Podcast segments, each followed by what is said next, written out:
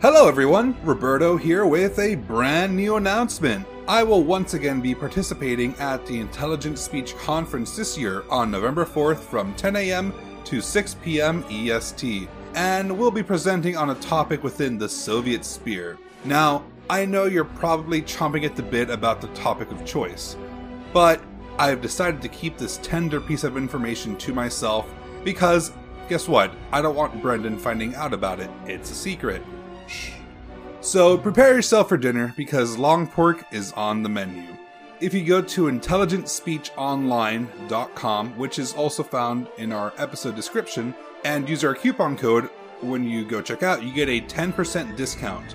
So that is intelligentspeechonline.com. The code is, you guessed it, ZAR, which is spelled T S A R. And for those on the Georgia podcast, I tried getting Georgia, but ZAR is what stuck. So T S A R. I know, I know, it should be Mepe, but it is ZAR. T S A R.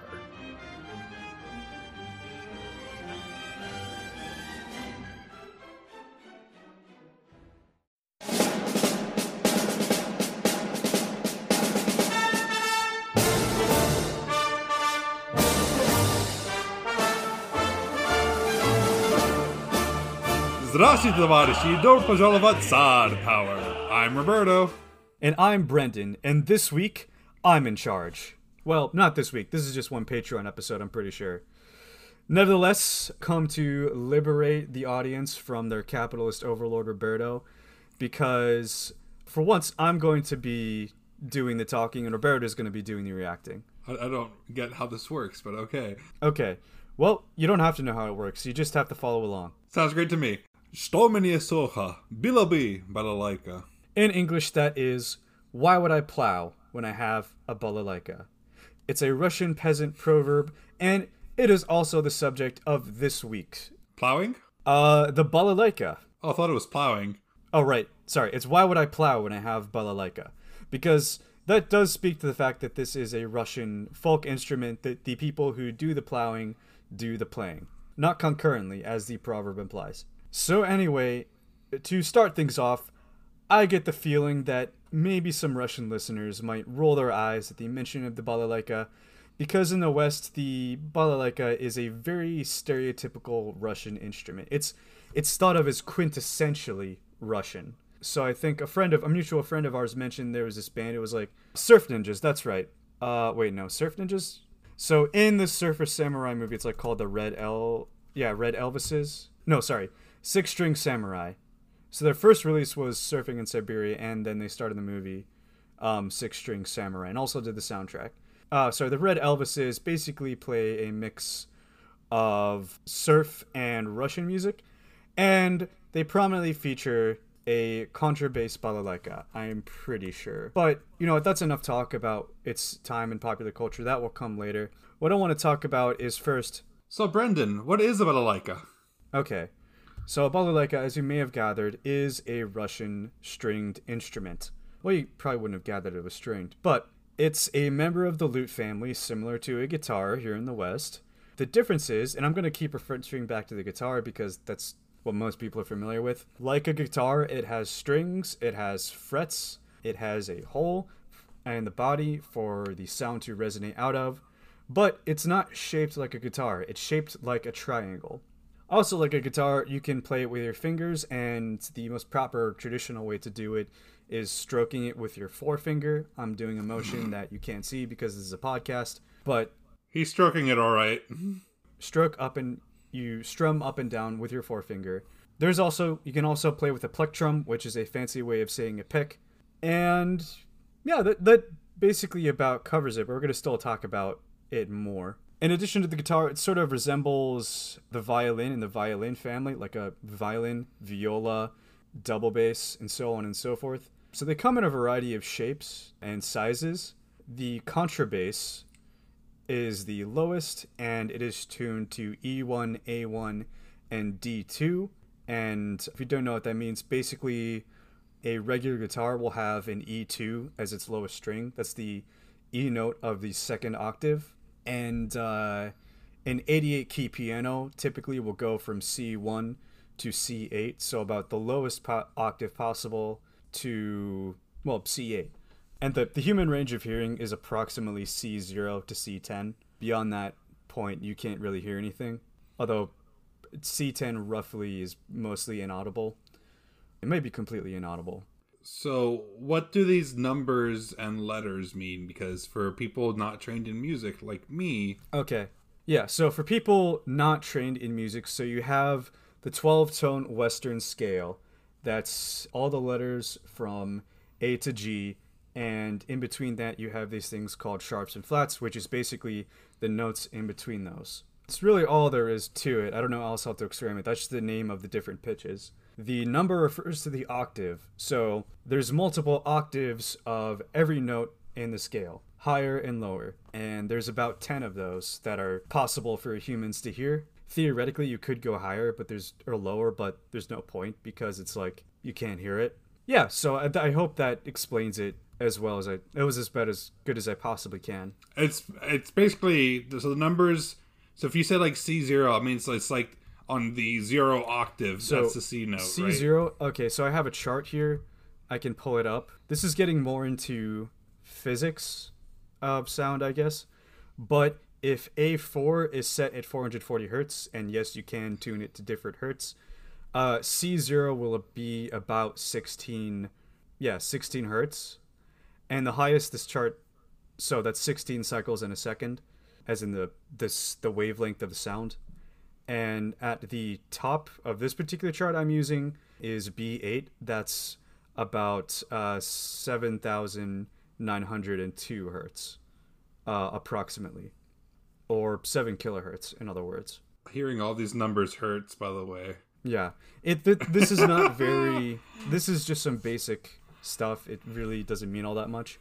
The point is, this is similar to the violin family because just like in the violin family, you have a contrabass, bass, tenor, alto, piccolo. Actually, I'm not sure, but whatever. In balalaika, there's the contrabass, which is the, which is the lowest, then bass, which is the next highest, tenor, which is the next highest, alto, secunda, prima, and piccolo.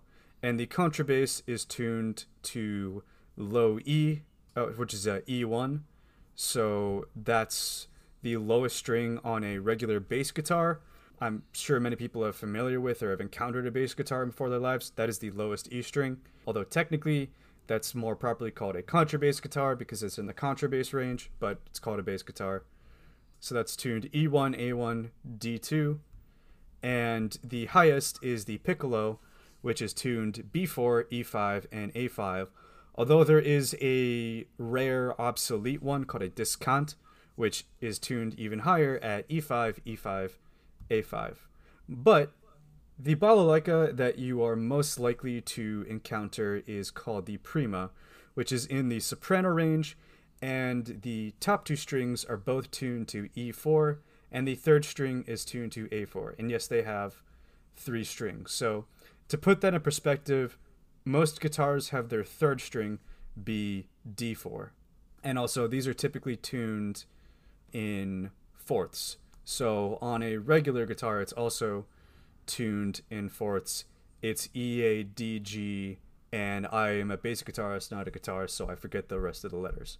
E A D G E B E. Right. 88 Dynamite, Goodbye Eddie. I know that from learning Right. how to play guitar, which I suck at, so I went to bass because Yes. basses are substantially better. Yes, basses are better, but not any less difficult than guitar. Oh, no, absolutely not. But I, I can hit the strings, so Yeah, yeah, you got you got big stubby hands. Meanwhile, I have I have oddly delicate hands for a bassist, but I have long fingers, but they're thick, so it's like Mm-hmm. and the bass. I can hit the the bass frets pretty easily, so that's why I Yeah. went for the bass. I mean, my wrists are still so weak and weak and wimpy that I've sustained injuries from just fretting the bass guitar. But that's kind of a uh, a rookie Yes. move that I fell yes, fretting to. the bass guitar. Yes, fretting. Fretting means pushing down the strings. That's all it Yes. means to make a note. I, I I know. Okay, well, this is for the people at home. Okay, I was trying to make a joke. Oh, okay. Anyway, yeah. So there's the Prima Balalaika, which is the one that you are probably familiar with, and the one we're probably going to be focusing the most on.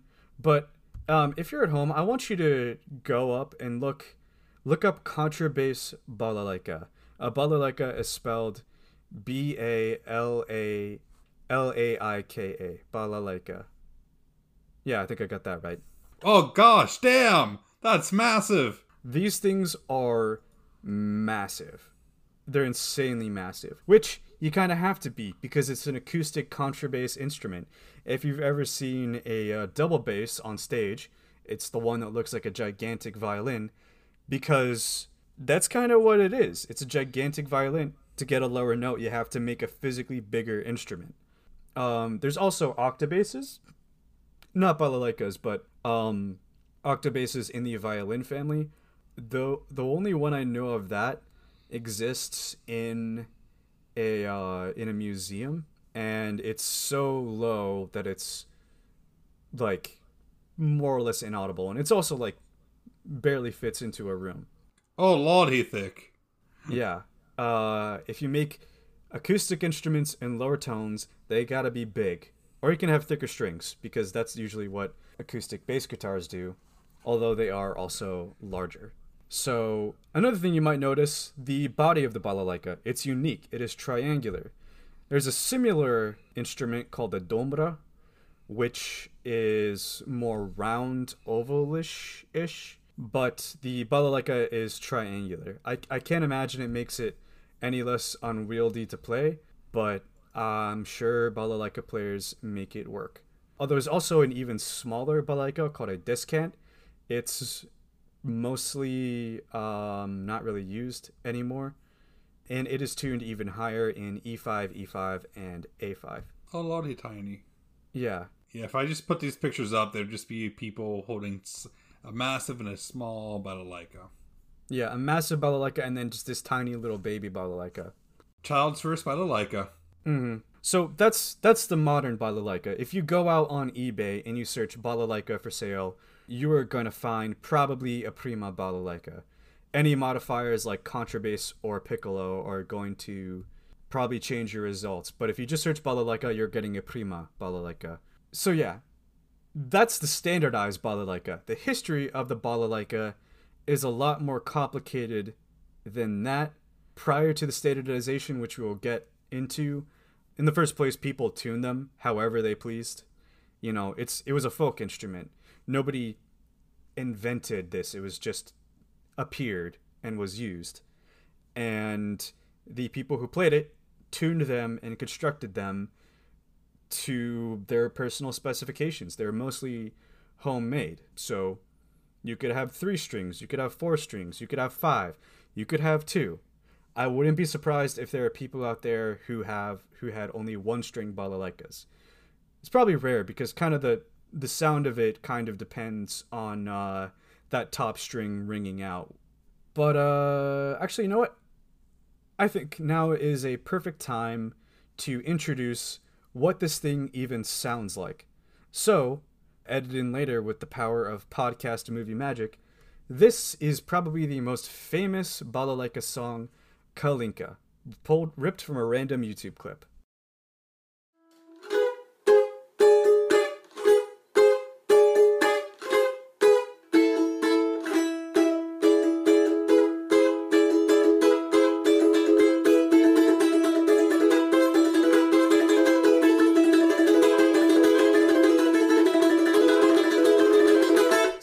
That's the most famous Kalinka song. I'm pretty sure it's exactly the same as the Tetris song. No, that's like Korobeiniki. Okay. Well, it sounds very similar. But yes. So that was probably the most famous song. You may have heard it before because it's, again, extraordinarily famous Russian song.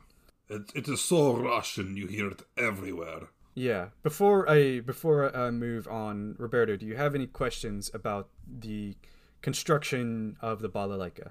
So, what kind of wood is it made out of normally? Uh, fantastic question. I don't know. My guess is probably different ways to make it these days. In the Russian, in the days before standardization, they would have been homemade, so it probably would have been whatever was lying around. You know, the, the way you construct a balalaika was you had a triangular box that you hammered together. Okay, according to the uh, Wikipedia page that I just pulled up here. Yeah, spruce, evergreen fir, and the backs are typically made of maple.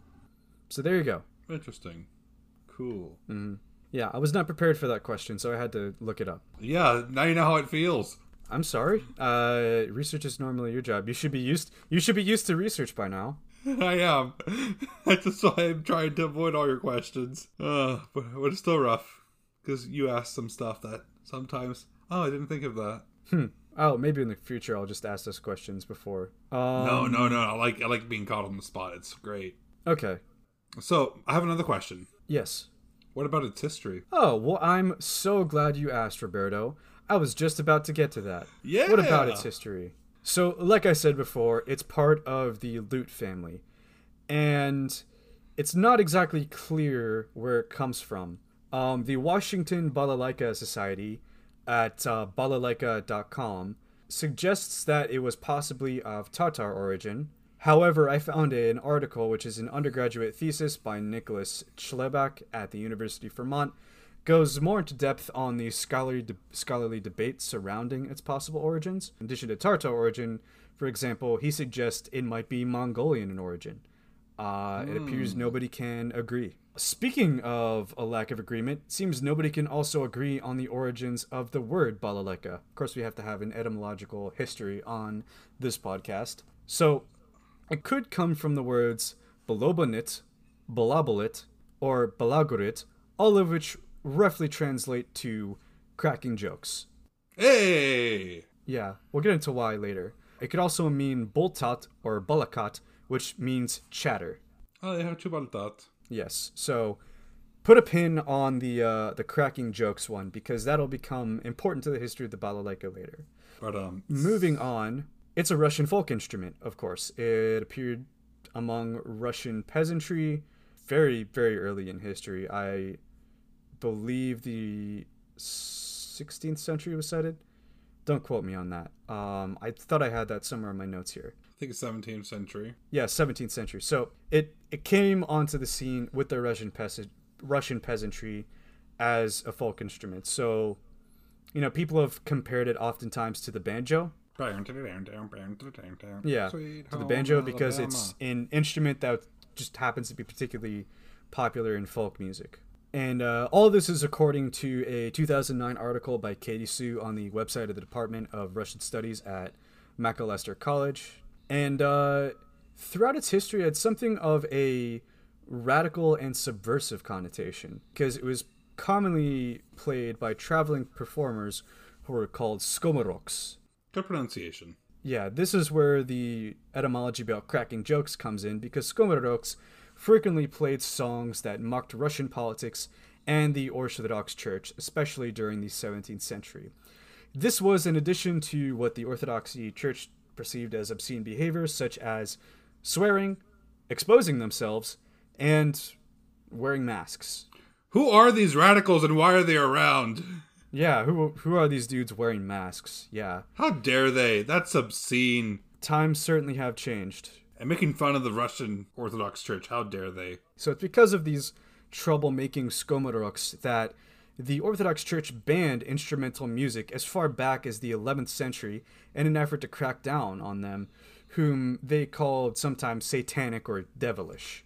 So the satanic panic of the 11th century occurred. Yeah, this is one thing that struck me as like, oh, nothing changes. Absolutely nothing changes. and nothing ever changes. Every time it's always musicians who are the radicals and the subversives who get banned for uh, telling funny songs that make fun of um, established authority. This music does not please the Lord. Play the holy music, the instrumental, the Yeah. a cappella music of the church. Yeah, acapellic music. Singing is holy. Instrumental music, sorry, that's the work of Satan. Yep. Uh, agreed. Um, so anyway, uh, Katie Sue goes on to argue that it actually kept its radical connotations from the 17th century to the 20th century in the lead up to the revolution because it was sort of a, it was a symbol of the common man, the the nor, what is it, narodny, narod, the people. Narodny. Yeah. Yeah, Narod. it was a symbol of the Narodny, so to speak. Um, this was especially true because, as Chilibek writes, by the 17th century, class, strat- class stratification in Russia was becoming worse and worse and worse. the upper classes mostly moved on to attending and listening to Italian operas and very Western classical music, while most peasants played folk music. They just kept on playing their balalaikas and their dombras. I mean, we, we like our classical music here. Oh, I mean, I love classical music. Well, it depends on the classical music, but yes, it it does bring up something interesting because it brings up the debate. Okay, this is Western music. Sorry, but that's a Western import. That's not real Russian music. What's real? What's quintessentially Russian music? Cannons. Yeah. What? Cannons. True. That it, is cannons. Okay. So in the 1800s, there was a, a little movement that we call nationalism. Probably the most famous example of nationalism music comes from the operas of Richard Wagner, such as his famous Ring Cycle. If you've ever heard the musical melody da da da da da da da da da da da da da da da da that is the Flight of the Valkyrie, and that comes from uh, Richard Wagner's Ring Cycle operas. Um, I forget which one. I think it might be uh, the Ring of the Nibelung, but I'm not sure. I have no clue. I just know that piece. Everybody knows that piece, and it does. It did not start with Apocalypse Now. What? Nope, sorry, it didn't start with Apocalypse Now. I'm sure Wagner was around for Apocalypse Now. Come on, get it right. Right, right. So people around Europe became interested in the question of what is quintessentially German or Italian or English or indeed Russian. Russian nationalism was in full swing, and people wanted to make Italian style operas and Western music that was still Russian.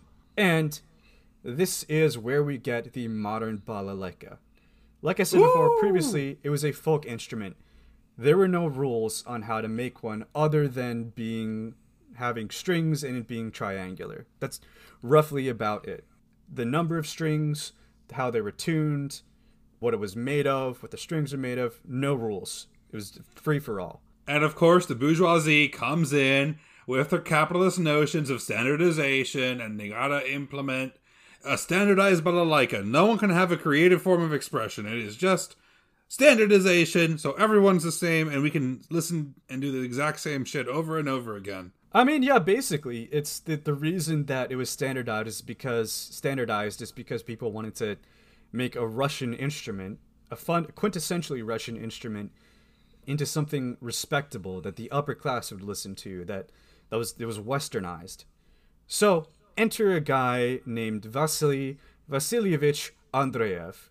He was a nobleman violinist who wanted to bring the balalaika to the upper classes. So the I find conflicting information on this. The Washington Balalaika Society says the five sizes that we know them today were built by the luthier F. Pas- Paserbsky of St. Petersburg. It won't tell me what kind of F, just F. Paserbsky. I think it was just luthier press F to respect Paserbsky. Exactly, exactly. And the article I found, I think it was in Nicholas Schlebach's article, uh, mentioned the violin maker V. Ivanov. That's it. He's just V. Ivanov. I I don't know why people can't tell me the name, the first names of these people. Because it's probably Vladimir Vasily or Something like that. Yeah. Yeah. So anyway, this is the guy who gave us the modern balalaika, the the prima balalaika. That's this is the guy who made that. He's the guy who standardized it. So was Again. it Paserbsky, Andreev, or Ivanov? Andreev. Vasily Andreev. Vasilyevich Andreev. He's a nobleman violinist. But Paserbsky was the one who built it for him then. Yes, he commissioned these. So he was a violinist who wanted to bring it to the upper classes. So he had a uh, he had balalaikas made in um, the same way that violins are made, of different sizes, so it could produce different tones. So Got that's it. why we have a contrabass, a bass, a tenor, an alto, secunda, prima, and piccolo balalaikas. Okay. And he created a balalaika orchestra. And later he also incorporated other Russian folk instruments, um, but we don't have time to get into that today. And the balalaika became firmly established in, firmly established in the mainstream after a successful performance for Tsar Alexander III and the rest of the imperial family. And the rest is history. Balalaika is now a quintessentially Russian instrument. The uh, Great Russian Orchestra, as it was known, led by Andreev, again, made up of many different folk instruments. It performed in many different foreign countries. It performed in France. It performed in the United States. It won praise from Tchaikovsky, Mr. Cannonman himself. Tchaikovsky. A couple of schools of balalaika were established, and it became accepted into the mainstream. And to this day, there are still many Russian folk orchestras active. It's used in classical music, jazz, hip hop, rock, pop, and folk music to this day. And my personal favorite example of this I found is uh, the Russian rock band No, who also incorporate another very traditional Russian instrument, uh, folk instrument, the accordion, into their music. And uh, they have this uh, song called uh, Chelovek i Koshka, which is absolutely stuck in my head, as Roberto knows. I can't oh, yeah. get that damn song out of my head. It's too catchy. It's too too sad. It's too easy to sing along with. I'll stop gushing about that song now. No, you won't.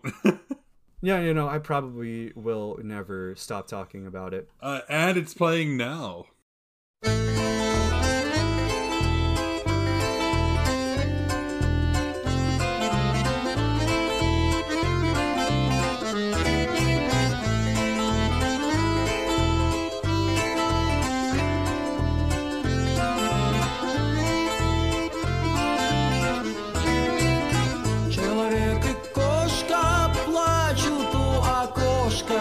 It's the band that is playing now. Hopefully, Chelovek i Koshka.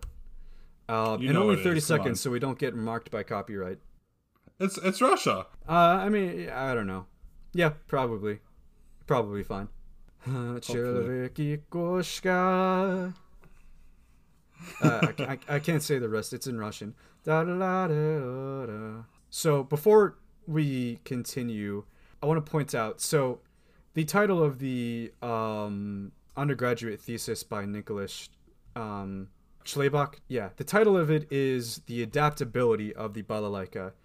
And I could not agree with that assessment more because it, it's had different political connotations and cultural connotations throughout its history, which is actually why I think it, I love it. I love it so much. It I think it's perfectly it's a perfect example of what we call recuperation, which is something that was previously subversive, being absorbed into the system and intended to subvert. And it's a prime example of the balalaika right here. It's a Russian folk instrument. It's associated with the people in opposition to the upper classes, the ruling classes. And it became more quintessentially associated with the people as class stratification got worse and worse uh, in the lead up to the Russian Revolution, which is a period in history we'll cover a very long time from now. Yeah, it's gonna be quite a while before we get there. Because once we get there, you know we're about to be done. Yeah, we're almost yeah we're almost about to be done once we get to the Russian Revolution,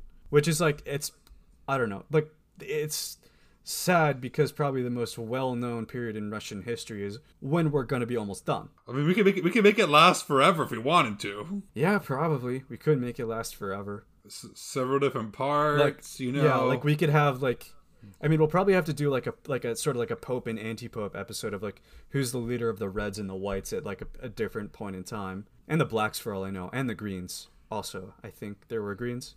I think there was a green faction. Red, red, white, and greens. Right, right. Yeah. So anyway, like I was saying, it it became, especially in the lead up to the Russian Revolution, like I said, became more fundamentally proletariat or of the Narodny, so to speak. Um, and that is something that is not changed since its association with uh, the subversive troublemakers Skomorok's in the 17th century. Like, like I said, nothing ever changes. Um, and then, you know, it's it got taken up by um, Vasily Vasilievich Andreev, and it got played in front of the imperial family. And suddenly it was a respectable instrument for people to listen to in the context of operas and Western style music that the upper class would go and listen listen to. I, I do hope we remember this one bit of cultural information once we get to Alexander the Third. Yeah, I hope so too. I'm. Uh, I don't know what you're referring to, but I'm sure you're gonna tell me he loved uh, Western music or something, or hated it. Oh, he he, he totally loved Chelovek i Koshka, you know? Yeah, yeah. He was a huge time fan. for you. Yeah. He's a huge fan of Chelovek i Koshka. So that's why I find the history of the balalaika so fascinating is that there's no as much as people insist upon it, there is no essence to the balalaika. The balalaika is whatever you make of it for whatever political ends you want to draw it towards. Alrighty, that was very enlightening, Brendan, and great job on your your first led episode. Hopefully, you can do more in the future. Yeah, hopefully. Uh, I'm still gonna charge. You. I'm gonna charge you double though. What? I didn't know you were charging me for this. I mean, I was gonna, but I lost track of time. But so I was like, oh, whatever. I didn't know you were charging me for this stuff. What? What? I, I, I really don't care. Okay, uh, there's a true capitalist coming out of him right there. Uh, I mean, yeah. In spite of everything, I, I do have uh, a razor sharp business acumen. There we go. Well, everyone, thank you so much for being our patrons. Your your money goes to good usage, uh, and I hope you really enjoyed this balalaika episode. We will be back next month with Baba Yaga. Baba Yaga. He's not the boogeyman. He's the man you sent to kill the fucking boogeyman. I hope that's the right one. Yeah, it is. I'm pretty sure that's the right quote. Uh, but anyway, um, check out I, I for everyone, everyone, uh, please check out the bibliography that'll be in the notes of this episode. The has the links to all the articles that I cited here. Make up your own mind because researching this was hard, and also they're really really interesting to read, especially um, the adaptability of the balalaika. So that's my last word on it. Oh well, second to be last word. Roberto, And that's a do svidania from me. and from me, that is a Vlos diet parazitov. See you next time. See you next time.